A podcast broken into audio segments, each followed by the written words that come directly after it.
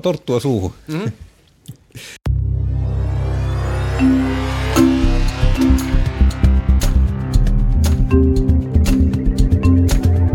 Mitä saa, mitä tilaa.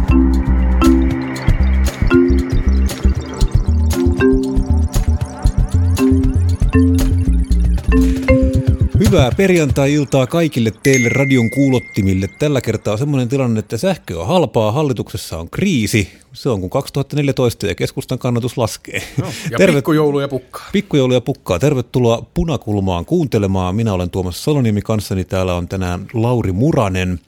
Sekä terve, terve ja sitten on vielä Riku Merikoski, joka puhuu meille tänään sähköstä. Kuten tiedämme, niin sähkö on sinistä ja sattuu, mutta onko se jotain muuta, niin sitä Riku kertoo meille tänään. Mutta sitä ennen puhutaan vähän politiikasta noin yleisemmin, mitä politiikan viikossa on tapahtunut. Ja onhan siinä nyt kaikenlaista ollut liikenteessä. Tätä nauhoitettaessa hallitus on ilmeisesti edelleen pystyssä, mikä on hyvä tähän, tähän kohtaan mainita. Tilanne saattaa muuttua siinä vaiheessa, kun te jakso saatte valmiiksi ja korviinne. Mutta hallitus on ilmeisesti kriisissä kuitenkin Aiheena on tällä kertaa saamelaislaki ilmeisesti sekä ennallistamisasetus. Eilen katsoin kyselytuntia, missä oli myös paperittomien terveydenhuolto ja siihen menevä 900 000 euroa mainittu puolen tunnin ajan, mutta Lauri, onko se näkiksiä? On, on tässä, tai siis itse niin kuin aiheeseen, mä olen ihan täysin pihalla, mistä siinä on kyse, mutta niin kuin, ehkä niin kuin eniten tässä on hämmästyttänyt se tapa tehdä politiikkaa, että kun juuri on selvitty, hallitus on selvinnyt oletettavasti niin kuin vakavastakin kriisistä liittyen tähän niin sanottuun ennallistamisasetukseen. Ja välikysymys äh, on sel- selvitetty ja selätetty.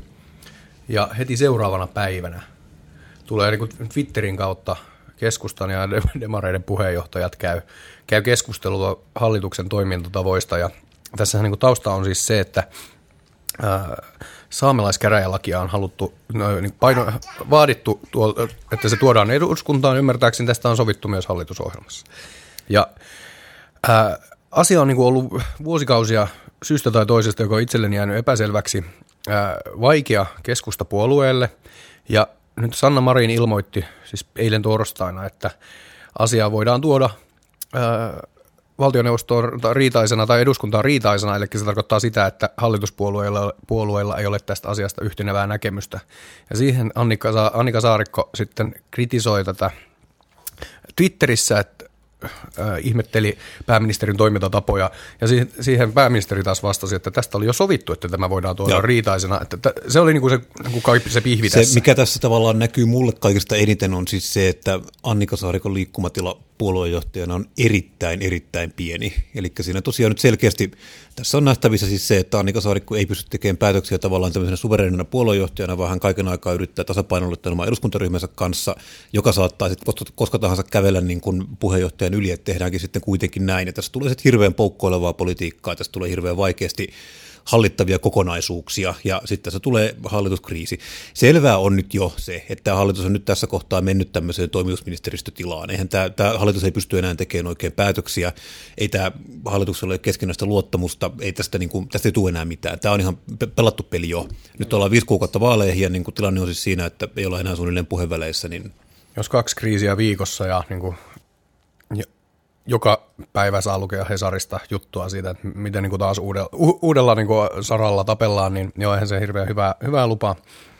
Mut Joo, sitten... ja muakin, mua tosiaan itseäni vähän nauratti tässä se, että kun Annika Saarikko oli niin erittäin tuottunut siitä, että kun on tämmöisiä pelisääntöjä, että hallituksessa ei tuoda niin kuin, tai valtioneuvoston ei tuoda äänestykseen kiistanalaisia asioita, ja sitten miettiä, että ihan viime viikollahan siellä nyt niin kuin tosiaan juuri Kepu halusi 400 miljoonaa euroa lisää maataloudelle, niin et, mä en tiedä ihan tarkkaan, että miten, nyt sit, niin kuin, miten nämä pelisäännöt sit sitoo niin kuin eri puolueita, jos tämä tulkinta niistä on näin erilainen. Mutta tosiaan kaiken, kaiken taustallahan on siis se, että keskustapuolueella on tämmöinen eksistentiaalinen pelko siitä, että heidän kannatuksensa on koko ajan menossa on matala ja menossa alaspäin ja vaalit on kuitenkin tulossa ja lopputuloksena on siis se, että Kepo niistä kansanedustajista, mitkä aikoo lähteä uudestaan vaaleihin, niin varmaan kolmannes tippuu näillä luvuilla. Ja tämä aiheuttaa sitten tosiaan siis sen, että ryhmässä ei ole juurikaan niin kuin tämmöistä halua tehdä minkäänlaista konsensuspolitiikkaa. Ainoastaan mitä halutaan tehdä on maksimoida tavallaan tämä oma äänestettävyys ja oma profiili äänestäjien keskuudessa. Ja tämäkin on mun mielestä väärä tapa tehdä se, koska jos katsotaan semmoista ihan perusäänestäjää, ei semmoista ihmistä, joka kuuntelee punakulmaa, mm. tai semmoista ihmistä, joka niin kuin seuraa niin kuin politiikkaa jotenkin aktiivisesti, niin mä luulen, että tämmöiset pistetavoitteet, niin kuin joku saamelaisten, saamelaislaki tai joku tämmöinen niin kuin maatalouden 400 miljoonaa euron tukipaketti, niin ei nämä ihmisille että vaikka sä kuinka tavallaan tuot tämmöisen lahjan äänestäjille, että tämän olen sinun edestäsi niin kuin täällä ho- taisteluja hoitanut, niin mä en ole ollenkaan varma, että meneekö tämä, niin onko tämä jotain, tämä, tämä jotain, millä saa ostettua kannatusta. Mä en usko. Siis mulla on aina tässä sellainen ilmapuntari, oma isäni, joka kyllä katsoo uutisia, mutta ei silleen niin seuraa politiikkaa. Varmaan katselee A-studiota aina niin säännöllisesti, epäsäännöllisesti. Niin to, tällaisella hahmolla, jota kuitenkin valtaosa äänestäjiä on, niin niiden se niin kuin, ikään kuin pulssi syntyy siitä, että minkälainen vaikutelma jonkun puolueen toiminnasta yleisellä tasolla tulee. Ja tällä hetkellä sen niin kuin yleinen tunnelma on kuulemma niin kuin kiukutteleva. Ja eihän se niin kuin herätä luottamusta kenenkään silmissä muuta kuin just näiden hardcore-hahmojen tai kannattajien, jotka tietää, että mistä näissä on kyse, jotka ehkä hyötyykin jopa näistä vaikkapa maatalouden tukipaketeista. Mutta kuitenkin vaaleissa on tietysti kyse siitä, että täytyy vedota siihen niin kuin isoon massaan, ja jos niin kuin vaikutat kuukausi tai päiv- viikko toisensa jälkeen niin kiukuttelijalta, itkupotkuraivari niin kuin asiasta kuin asiasta, niin ei se anna sinusta, tämä meidän tämän päivän tota, studioyleisö pitää täällä komment, kommenttipuheenvuoroa varmaan haluaisi keskustasta hänkin sanoa valittua sanaa, mutta täältä ei ihan täältä, täältä, se, täältä se kuulostaa se keskusta meille muille.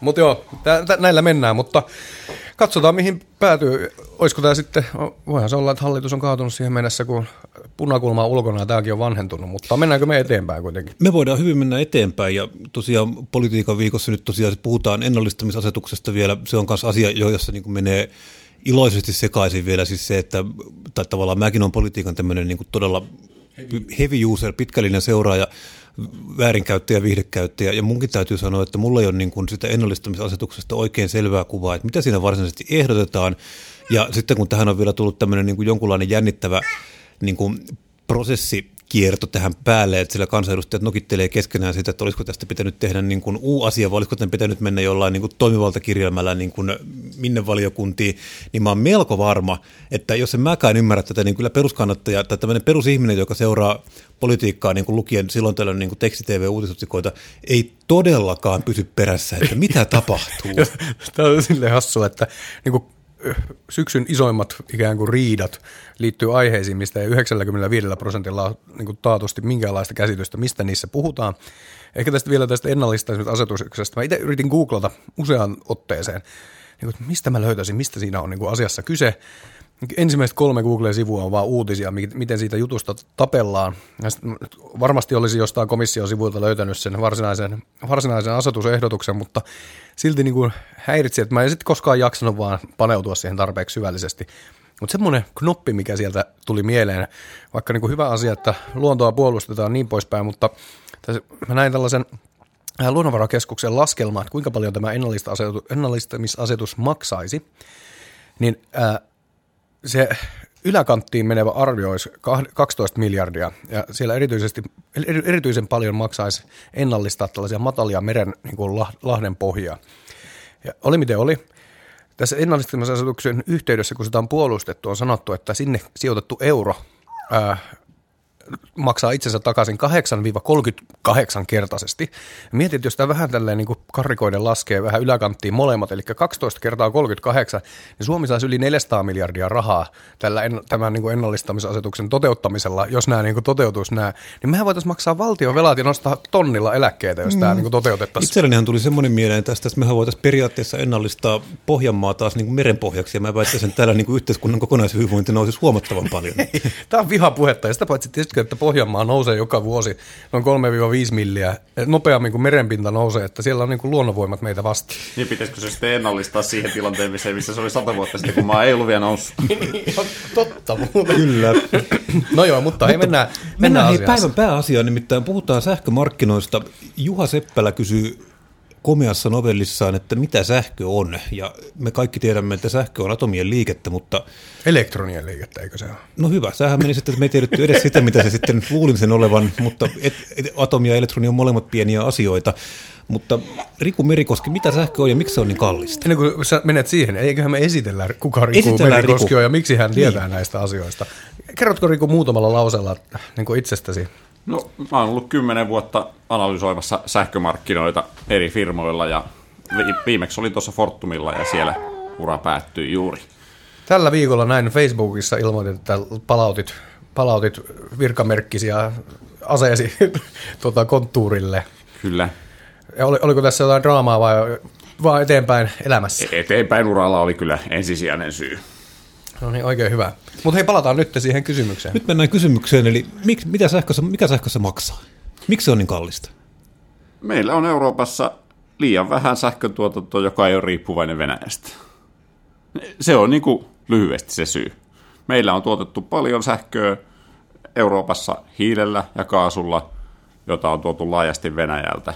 Ja nyt sitten Venäjä on pistänyt kaikki hanat kiinni ja sen takia meillä on pula. Niin sanotusti putken umpeenkin tässä jopa. Kyllä, ja jotkut putket vähän turhankin auki. Kyllä. Miten, miten sitten tuota Suomessa, kun Suomessakin on tietysti sähköhinta noussut, mutta täällä taas ei ole juurikaan hiiltä ja kaasua käytetty sähkön tuotantoon. Selitätkö vielä kuulijoille, että miten täälläkin voi sitten sähköhinta olla niin? No osa vaikutusta on tietysti se, että tota, ne laitokset, jotka Suomessa olisi olisivat olleet päälle, jos polttoaineiden hinnat olisi normaaleja, niin nehän nyt ei sitten ole, ole päällä, koska ne on niin kalleita käyttää. Niin tavallaan meiltä, meiltäkin, esimerkiksi Vuosaaren kaasu on käynyt paljon vähemmän kuin normaalisti. Ja, ja, ja tietysti sitten niin kuin nekin sitten, jotka käy, kuten vaikka nyt Helsingissä niin kuin nämä hiililaitokset, niin niidenkin se hinta, millä ne voi markkinoille sähköään tarjota, niin se on paljon korkeampi kuin aikaisempi, ja siis moninkertaisesti korkeampi kuitenkin. Se, siinä on tosi merkittävä ero. Sen lisäksi meillä on, oli tota, aika kuivaa tuossa kesällä pitkään varsinkin, ja Norjassa erityisesti oli huono vesitilanne, mikä on historiallisesti nostanut sähköhintaa, ja niin se teki tälläkin kertaa. Se on nyt itse asiassa viime viikkoina parantunut aika paljon, ja sen okay. takia sähköhinnat on laskeneet ihan merkittävästi. Eli tässä kohtaa paskasää on ystävämme. No niin. Kyllä, näin voisi sanoa. Siis sanotaan, että jos on, jos on niin kuin niin kuin sanotaan, jos on hiihtäjä, niin silloin niin kuin, tota, hiihtäjän intressit ja sähkönkäyttäjän intressit on vastakkain, koska hiihtäjä haluaisi taas viileitä ja kylmää noin yleisesti, ja sitten taas niin kuin, sähkönkäyttäjä haluaisi taas tuulista ja lauhaa. No niin, mutta tosiaan tässä oli puhetta tästä Euroopan riippuvaisuudesta venäläisestä energiasta, niin minua kiinnostaa vähän tämä historia tässä, että kuinka pitkään näin on ollut ja missä tämä on niin kuin alun perin johtunut? Kuinka pitkään me ollaan käytetty venäläistä öljyä ja kaasua ja kivihiiltä? Venäläistä kaasua on tuotu 50 vuotta ja,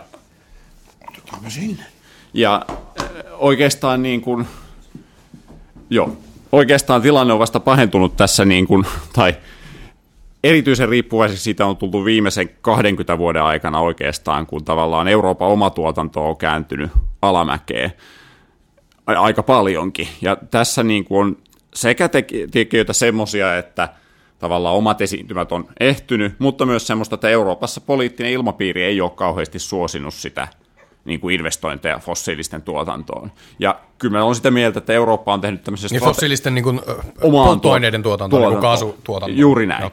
Niin sanotaan näin, että Eurooppa on tehnyt siinä semmoisen strategisen virheen, että me ollaan pidetty niin kuin kulutus korkealla, mutta ei ole ei, ei ole niin kuin vähennetty kulutusta, mutta omaa tuotantoa on kuitenkin niin kuin mennyt alas. Osin meidän oman politiikan seurauksena, mutta osin myös semmoista syistä, kuten resurssit, ei, ei voi vaikuttaa. Mutta yhdistelmänä tämä on todella huono. Joo, muistan, ja tässä äh, usein tai jotkut, vaikka perussuomalaisten suunnalta tai oikein tuolta populistit yleensä tässä energiakriisin aikana ovat esittäneet, että äh, tämä olisi seurausta vihreästä siirtymästä. Ja varmaan osin tuo on niin tietyllä tavalla vähän harhasta, mutta, mutta kyllä mä muistan, kun mä oon jos vaikka Brysselissä silloin tällöin käynyt, niin siellä lentokenttä oli usein vuorattu mainoksilla, jossa luki, että natural gas, the perfect partner for renewables.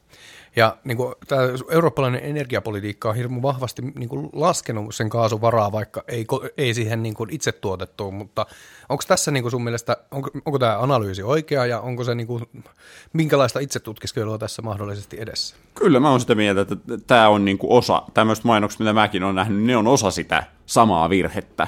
Ja erityisesti niin kuin, näitä, tämmöistä politiikkaa on ajaneet vaikka Saksa ja Itävalta, jotka on käytännössä niin kuin, niiden niin kuin viimeisen 20 vuoden vaikuttaminen on ollut suunnilleen pelkkää tätä, että, että niin kuin, koska kaasu aiheuttaa vähemmän päästöjä kuin muut fossiiliset polttoaineet, niin sitten sen varaan ajetaan se huoltovarmuus. Ja nyt sitä sitten maksetaan.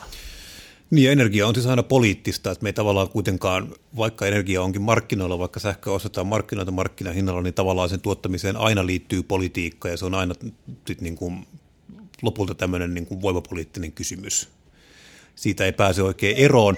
Mutta nyt totta kai Euroopalla on nyt sitten hätä, hätäkädessä, että miten tässä nyt päästään eroon, kun meillä on sellainen tilanne, että tosiaan Venäjältä ei tule enää, enää niin kuin sitä halpaa energiaa, niin mitä me tehdään? Miten tässä nyt sitten päästään tästä talvesta ja ennen kaikkea seuraavasta talvesta eteenpäin? No ensisijainen tietysti niin kuin keino, mitä nyt Suomessakin on aika hyvin jo edistynyt, niin on se energian säästäminen. Suomessa on säästetty kaasua enemmän kuin missään muualla Euroopassa. Se on tietysti tosi hieno saavutus. Ja sitten tietysti myös sitä sähköä pitää säästää. Ja siinäkin ollaan edistytty ihan hyvin. Ja varsinkin täällä pohjoisessa. Niin tota, kyllä tästä on tuloksia. Ja se on ainoa keino, joka niin kuin tässä tosi lyhyellä tähtäimellä auttaa. Pidemmällä tähtäimellä meidän pitää sitten tehdä enemmän omaa tuotantoa, koska kyseessä on pitkäaikainen kysynnän ja tarjonnan epätasapaino – joka ei, ei ratkea helposti, niin se, ja se pitkän tähtäinen ratkaisut on sitten sitä, että satsataan omaan tuotantoon, tietysti ehkä ensisijaisesti uusiutuvaa, koska se ratkaisee samalla ilmastokriisiä, mutta, tai uusiutuvaa ja ydinvoimaa, koska se ratkaisee ilmastokriisiä, mutta eh, niin kuin me hyvin tiedetään, niin ei ne nyt, ei tuulimyllyt nouse päivässä, eikä ydinvoimalat, eikä aurinkovoimalatkaan. Joo, se rakennus tavallaan isossa voimalassa Olkiluodossahan se nyt nähdään, että se on niin kuin vähän ehkä pidempi kuin normaalisti semmoinen 25 vuoden hankejänne, mutta niin kuin tavallaan ihan tuommoinen perus monipolttoainevoimallakin saattaa olla niin kuin 10 vuotta nuijan kopautuksesta siihen, että sitten ensimmäinen kilowattitunti tulee ulos. Kyllä, energia-alan projektiajat on pitkiä. Ja siis Keski-Euroopassahan tyypillisesti niin kuin, sanotaan päätöks, niin kuin vaikka tuulivoimalankin pystyttäminen päätöksestä siihen, että se on niin kuin tuottamassa saattaa viedä 7-8 vuotta, niin sekin kertoo siitä, että, että ei, ei tätä niin kuin tuotantopuolen asioilla tulla ihan parina seuraavana talvena mitenkään ratkaisemaan. Tässä tullaan semmoiseen jännään kysymykseen tavallaan niin kuin, tavallaan kahteen ääripäähän, mitkä on niin kuin sähkö- mutta energiamarkkinoilla totta yhtä aikaa. Että se on niin kuin paitsi yhtä aikaa markkinoilta ostettava hyödyke, jonka hinta kerta kaikkiaan määräytyy markkinoilla. Siis se, että paljonko sähköä maksaa pörssissä, niin sen näkee, joka, jokainen näkee niin kännykästä, että paljon se huomenna maksaa tähän aikaan. Mutta sitten se on toisaalta taas tämmöinen niin kuin erittäin niin kuin reguloitu, erittäin poliittinen, erittäin niin kuin tämmöisellä pitkillä valtion päätöksillä niin kuin eteenpäin vietävä sektorinsa. Niin miten nämä kaksi asiaa voi olla niin kuin yhtä aikaa totta jossain? No se on ihan hyvä kysymys ja ei, ei tähän varmaan niin kuin sinänsä täydellistä ratkaisua on. Mä oon kuullut aika paljon semmoisia ehdotuksia nyt, että tähän ratkaisisi tota, niin kuin paljon isompi valtion kontrolli jotenkin ratkaisisi näitä ongelmia. Mä näen itse siinä semmoisen ongelman, mm, että... Kommunismia siis. No voi sen niinkin sanoa, ja on ehkä itsekin tullut sillä jossain sanottua. Ongelma on siinä, että ei ole mitään näyttöä, että tämmöinen niin kuin hyvin valtiojohtoinen järjestelmä olisi ratkaissut tätä kriisiä erityisen hyvin – ei se olisi myöskään ratkaissut näitä erillisiä korkeahinnahetkiä, mitä meillä nyt on säännöllisesti, tai siis silloin tällöin aina ollut. Et Euroopassa ei yhtään semmoista maata, jossa olisi niin kuin sillä, että pidetään tosi paljon valtion käsissä, niin olisi jotenkin niin kuin vältetty tältä kriisiltä tai pienennetty sitä. Ainoa, mitä on ehkä saatu tehtyä, on voitu niin kuin saada se jonkun muun maksettavaksi kuin sähkön käyttäjien. Mutta varsinaisesti se, että homma siirretään sähkön käyttäjiltä veronmaksajien niskaan, ei ole mikään säästö, niin kuin joku moni varmaan ymmärtää.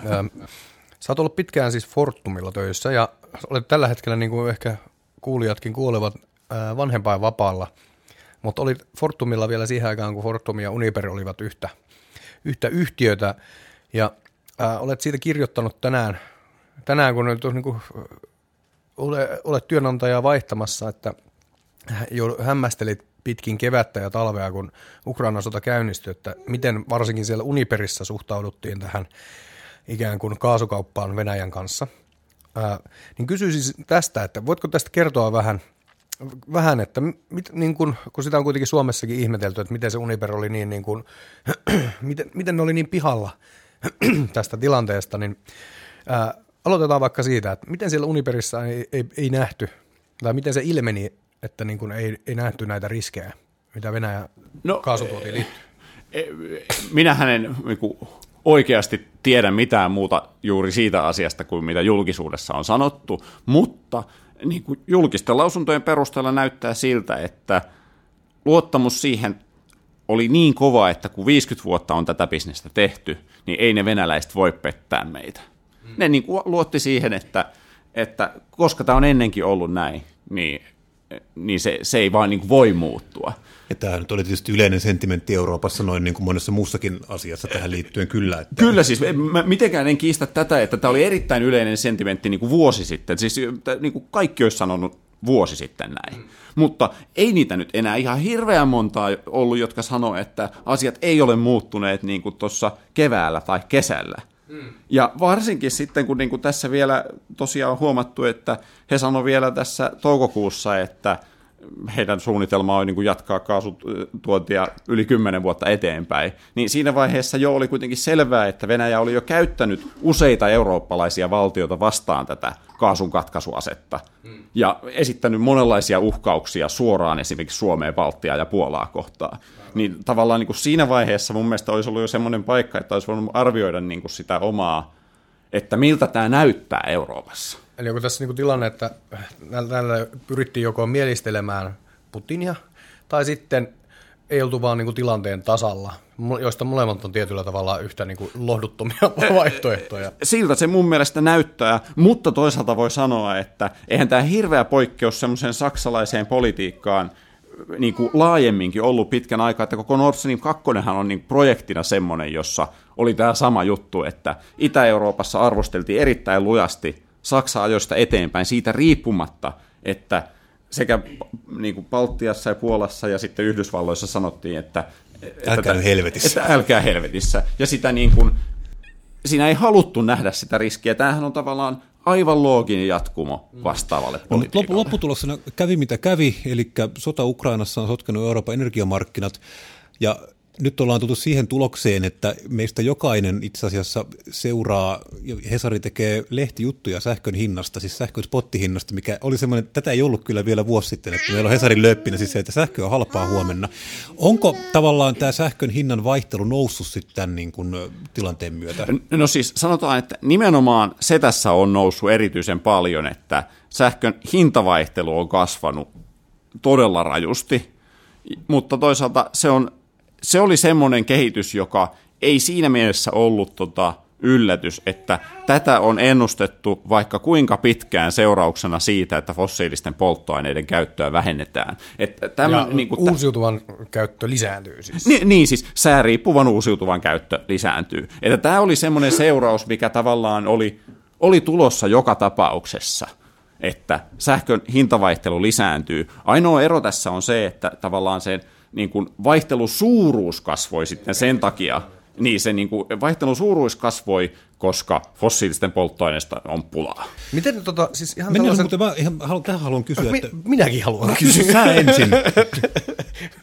tota, ei kun, nimenomaan t- tähän niin kuin vaihtelu, sähkön hinnan vaihteluun ja niin kuin tarttua niin kuin ihan tällaisen kuluttajan näkökulmasta. Ja niin kuin puhutaan nyt sitten pienkuluttajasta tai kotitaloudesta tai sitten yrityksestäkin, niin tähän johtaa tietysti siihen, että heidän molempien intressissä on ikään kuin ohjata sähkön käyttöä niille hetkille, kun se on halpaa.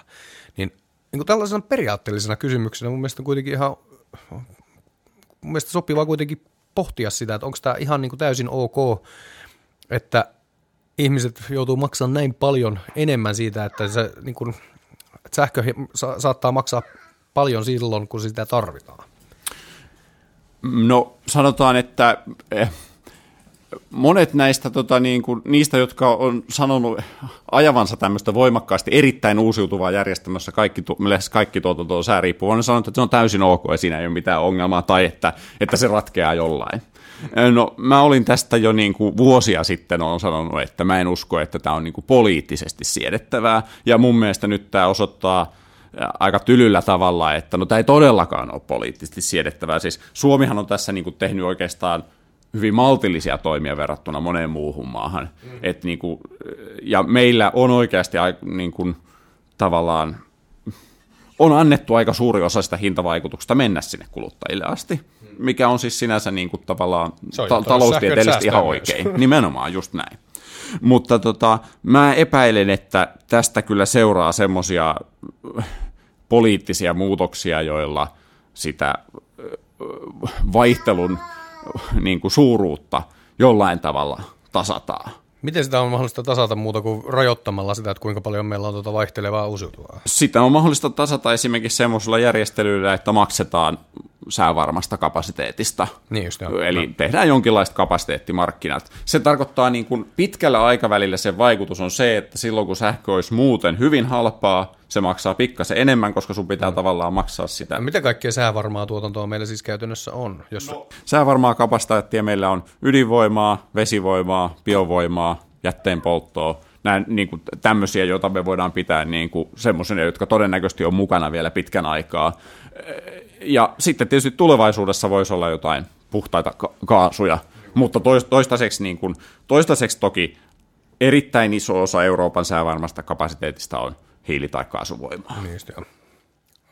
Eli niin sekä ydinvoimalle, mahdollisesti vesivoimalle, mutta myös jopa niin kuin hiili- tai kaasuvoimalle olisi mahdollisesti tulossa jonkunnäköisiä tuki, tuki No mä en ehkä sitä siinä mielessä sanoisi äh, niin kuin, tukielementiksi, että tavallaan se on vaan toisenlainen tapa järjestää sähkömarkkinoita, että tavallaan niin kuin, ja, ja tämmöistä on aika, aika tavallisia monissa muissa paikoissa.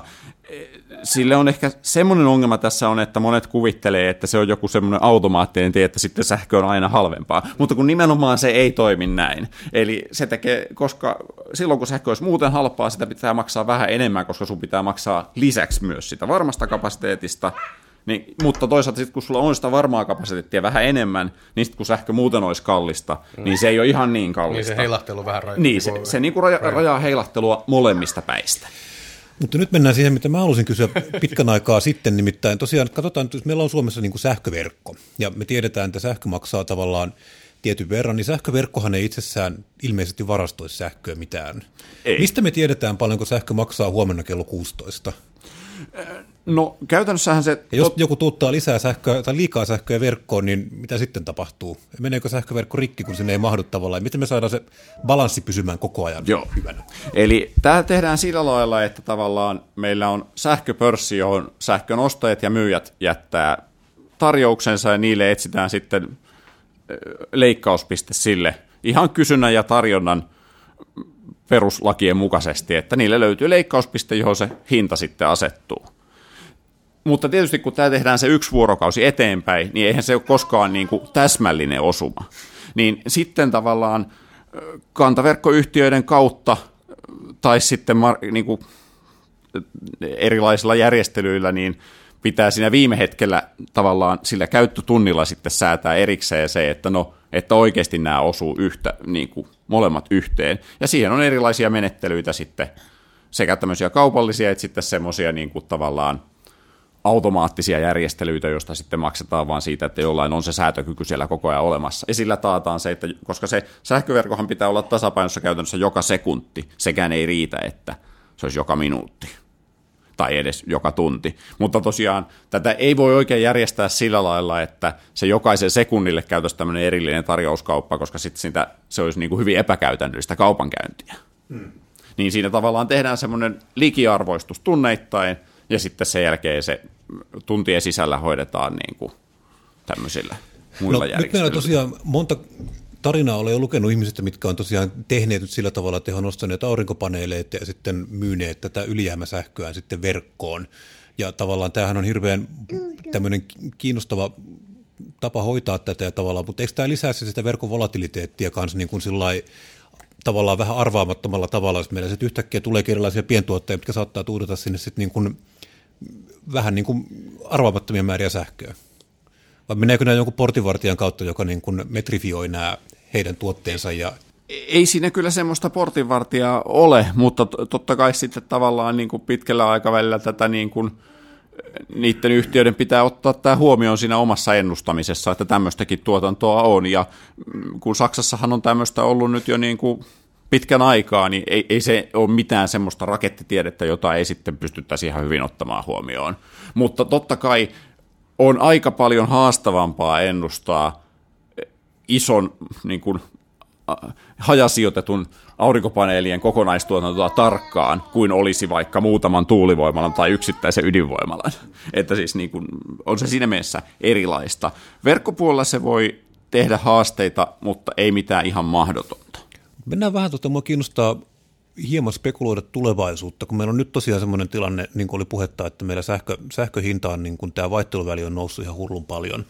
Niin, Onko se jopa negatiivista tänään tai huomenna? Oli tänään, oli muutama no. negatiivinenkin tuo. Niin, siis, ja, mutta, Eli käytöstä maksetaan siis asiakkaalle. Joo, tai käytännössä siis mä luulen, että siinä nyt on jonkinlaisia kaikenlaisia No kysytään asiantuntijoilta, mitä, mitä, mitä, mitä sinä luulet? Ei, niin, kyllä pörssissä raha siirtyy niin kuin sillä lailla, että tavallaan ostajien ja myyjien välinen niin kuin rahansiirto menee eri päin kuin yleensä ajattelet. Niin, mutta ei, pienkuluttaja, pienkuluttaja ei, ei, koska se onhan sitten kuitenkin pitää maksaa veroja ja pitää maksaa jotain provikkaa sille sähkömyyjälle, niin niin paljon negatiivisia hintoja Suomessa ei vielä ole ollut, että pienkuluttaja varmaankaan jäisi niistä niin kuin sillä lailla. Mutta siis se kysymys oli siis se, että mietitään vähän tulevaisuutta, niin mihin tämä vaikuttaa sitten se, että meillä niin tämä verkon volatiliteetti nousee tai sähköhinnan volatiliteetti nousee näin paljon, koska tämähän on tavallaan niin kuin, on oletettavaa, että tämä ei ole nyt niin kuin menossa, tämä ei ole niin kuin mikään häiriö, mikä jossain kohtaa korjautuu semmoiseen tilanteeseen, mikä meillä oli neljä vuotta sitten, vaan tämä on niin kuin, vähän niin kuin uusi normaali. Niin mihin tämä vaikuttaa? Mitä, meillä, mitä maailma näyttää tämän takia sitten, että meillä yhtäkkiä sähköhinta onkin näin iso? Mahdollistaako jotain uutta vai onko tämä niin kuin, tarkoittaa sitä, että meidän pitää luopua jostain? No ehkä aloitetaan siitä, että että ei tämä siinä mielessä ole uusi normaali, että, että niin kuin tämä vaihteluväli ei tule säilymään näin suurena, koska niin kuin Eurooppa ei ole tyhmä. Ja nyt kun meillä on niistä fossiilista polttoaineista pulaa ja monesta muutenkin energiatuotteista, niin me tullaan hankkimaan niitä niin paljon lisää, että tämä niin kuin ajan myötä tämä tasapainottuu. Mä en voi sanoa, että siinä kestää tasan X vuotta, mutta se tulee rauhoittumaan aikanaan. Siinä mielessä ei kannata semmoista bisnestä, että jos joku ajattelee, että no myy sähköä aina, kun se maksaa vaikka 500, niin on ihan, ed- ihan edelleen toivoton bisnes, koska ei niitä tule olemaan kovin paljon. Niitä voi olla just tänä talvena, mutta ei välttämättä sitten niin kuin kymmeneen seuraavaan vuoteen. Nyt meillä on esimerkiksi mennyt 12 vuotta siitä ajasta, kun viimeksi oli yksittäisiä tunteja Näin niin kalliilla hinnalla. Mutta ehkä sitten se toinen puoli tätä kysymystä on se, että tavallaan mahdollistaako se jotain uutta, niin kyllä, jos joku onnistuu kehittämään se, semmoisia teollisia prosesseja, joita todella kannattaa ajaa vaan silloin, kun sähkö on hyvin halpaa, mm. niin kyllähän se sitten niin kuin, siitä voi tulla jotain uutta. Mutta jos katsotaan niin kuin historiallisesti sitä, mitä meidän prosessiteollisuus on, tai niin kuin yleensä lähes kaikki teollisuus, niin ei se kyllä semmoista ole, että se kattelee, että toimitaan silloin tällöin. Joo, kyllä. Niin, eikä, se on ei, niin 247 hommaa enemmänkin. Niin, tai sanotaan, se voi olla vaikka niin kuin, että joka päivä päivällä tai, tai jotain tämmöistä, mutta semmoista teollisuutta, joka niin kuin tavallaan kattelisi sään mukaan, että tänään toimitaan tai että tänään ei, Joo. niin ei oikeasti ole olemassa. Ja mä, mä oon vähän skeptinen henkilökohtaisesti, että tuleeko semmoista koskaan, mutta tästä on erilaisia mielipiteitä. Aivan. Hei, to, tuli tuosta muuten mieleen, että mutta tavallaan se Tuomaksen kysymys oli, että ku, niin kuin voiko tästä hyötyä tästä tilanteesta, kun ollaan tässä enimmäkseen sekä tässä podcastissa että laajemmassa julkisessa keskustelussa keskitytty siihen niihin haittoihin. Mutta siis ihan tämmöisen varmaan aika monia kuulijoita laajemminkin ihmisiä kiinnostaa se, että miten niin kotitalous voi tehdä. Ja nyt puhutaan enemmän tällaisista isommista sähkönkäyttöistä, omakotitaloista ja tällaisista niin onko, niin kuin, minkälainen Amerikan temppu on oikeasti saada sellainen niin kuin automatisoitu kulutusta ohjaava järjestelmä kotiin sillä lailla, että se, se ikään kuin automaattisesti nappaa vaikka lämmitykseen ne halvat tunnit ja yrittää sitä jollain tavalla optimoida ja ehkä jopa niin kuin jotain älyä käyttää siihen, että paljonko sähkö maksaa seuraavina tunteina tai niin poispäin. No ei se nyt mitenkään mahdotonta ole. Kyllä tämmöisiä järjestelmiä kaipa, ka, niin kuin kaupataan. Joo. Mä en osaa, niin kuin, en, en mene takuuseen yhdenkään sellaisen laadusta, kun en ole sellaista käyttänyt, mutta tota, sellaisia järjestelmiä on, ja ne on ihan riittävän hyviä noin useimmille. Sanoisin näin, että jos koskaan on sellaista miettinyt, niin nyt on sen paikka, koska niin kuin voi olla, että seuraava talvi ei ole sellaisen kannalta niin kuin yhtään niin hyvä. Tavallaan, että tavallaan nyt on ainutlaatuisen hyvä paikka tienata sillä, että ajoittaa sähkön käyttöön. Joo, mä juuri, juuri tässä katsoin yhden Facebook-kaverini, joka olisi asentanut tämmöisen hyvin yksinkertaisen releen, joka luki sähköhinnan verkosta ja sitten ohjasi lämminvesivaraajaa sen kautta, ja se asennuskustannukset oli jotain 20 euroa suunnilleen, että siinä ei kauhean montaa tavallaan tämmöistä ohjaustuntia tarvitse olla, että se on maksanut itsensä takaisin. Että se, sinä lähdettä kyllä kannattaa, kannattaa kokeilla, koska ne on, paitsi askartelu ja leikkiminen on aina kauhean hauskaa, niin tässä tosiaan on niin kuin helposti saatavilla itse aika paljon. Mutta tähän edellyttää sitä, että sä oot pörssisähkösi. Jos sulla on kiinteähintainen sähkösopimus, oli se korkea tai matala, niin tällä ei ole niin kuin mitään merkitystä. Kyllä. Nyt itse asiassa, kun tähän sopimustyyppiin tullaan, niin tota, nyt kun kerran en ole missään töissä, niin voi sanoa ihan rehellisen mielipiteeni, joka voi kiinnostaa – niin tota, tällä hetkellä tilanne on kyllä se, semmoinen, että, että en kyllä missään tapauksessa ottaisi muuta kuin pörssisähkötuotetta tällä hetkellä ennen kuin talvi tulee ainakaan, koska tällä hetkellä niin kuin näkee, niin jos nyt tällä hetkellä on niin kuin kallis kiinteä sopimus, saati sitten vielä kalliimpi toistaiseksi voimassa oleva. Hei, mä tar- tarkistin niin. maanantaina. 25 oli halvin, 35 kallein senttiä kilowattitunnilta kiinteät sopparit. Joo, niin nimenomaan niin tällä hetkellä kyllä on ehdottomasti fiksuinta olla pörssisopimuksessa, mutta tähän pitää sanoa, että sitten jos talvella ei halua sitä riskiä ottaa, niin sitten tietysti kannattaa ehkä siinä vaiheessa miettiä. Mutta tällä hetkellä kyllä on myös niin, että kun sähköhinnat on korkeat ennen kaikkea siinä edessä, niin jos ottaa kiinteän sopimuksen, niin kannattaa mieluummin ottaa lyhyt kiinteä sopimus. Jotkut sähköyhtiöt tarjoaa tämmöisiä jopa niin kuin, että voi kiinnittää sähköhintansa vaikka vaan kvartaali tai, tai puoli vuotta kerrallaan. Ja mun mielestä se, se on hyvä ratkaisu semmoiselle käyttäjälle, joka ei, ei halua sietää sitä pörssisähköriskiä. Aivan. Hei, me ollaan puhuttu äh, tästä niin kuin säävarmasta tuotannosta jonkun verran tässä. Ää, Suomessakin on niin kehitys vähän siihen suuntaan, että meillä on esimerkiksi tämmöisiä vanhoja fossiilisilla polttoaineilla käyviä yhteistuotantolaitoksia, jolla on siis kaupungista, kaupungista tehty kaukolämpöä ja sitten samalla tuotettua sähkö, tuotettu sähköä, niin niitä poistuu markkinoilta. Ja tilalle tulee usein pelkkää lämpöä tuottavia laitoksia, eli se niin sanotusti se sähköteho katoaa, joka on yleensä niin kuin ollut käytettävissä just silloin, kun tarve on suurinta, eli kylmillä pakkasilla. Niin oletko sen niin kuin lainkaan, tai onko tämä sun mielestä niin kuin huolenaihe, että tällaista säävarmaa tuotantoa kuitenkin nyt trendinomaisesti poistuu. Et, ja sitten samaan aikaan esimerkiksi suunnitellaan ja varmaan rakennetaankin tällaisia niin sanottuja sähkökattiloita ja kaikkea muuta sähkön niin kuin, käyttöön perustuvaa lämmöntuotantoa kaukolämpöön. Niin tavallaan se sitten lisää sitä nettomääräistä ikään kuin sähkötehon tarvetta, vaikka varmaan ajatuksena siinä on käyttää sitä halpaa sähköä silloin, kun sitä, sitä on käytettävissä. Mutta niin kuin, lisääkö tätä, sitä riskiä, että meillä jossain vaiheessa tulee niin kuin, ihan niin kuin ihka-aito sähköpula ja sähkökatkot ja kaikki menee?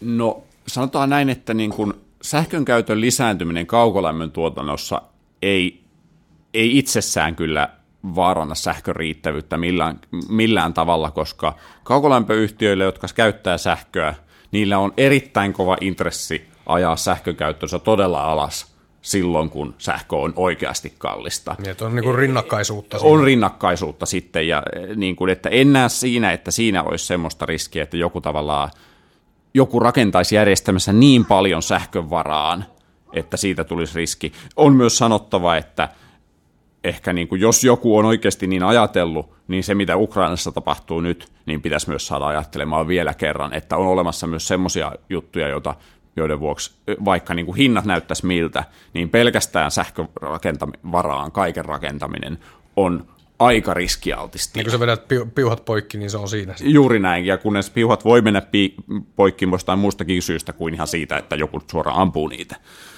Mutta sitten tämä toinen osa, se, että meiltä häviää tätä yhteistuotantokapasiteettia, niin se se ei ole ihan ongelmatonta, koska se on ollut meidän järjestelmässä semmoinen osa, osa joka niin kuin sillä luontaisesti tukee järjestelmää just sillä lailla, kun se on suunniteltu. Eli silloin, kun niin kuin kulutus on kovaa, niin nekin ajaa täysille. Eli tavallaan niin kuin, neiden niin kuin kulutuksen, ne niin kuin tukee sitä kulutuksen ja tuotannon niin kuin hyvää suhdetta. Mm. Ja jos nämä kaikki niin kuin hyvin suurilta osin häviäisi, niin kyllä se olisi aika ongelmallista, ja sitten meidän pitäisi oikeasti keksiä, että mikä se niiden korvaaja sitten on.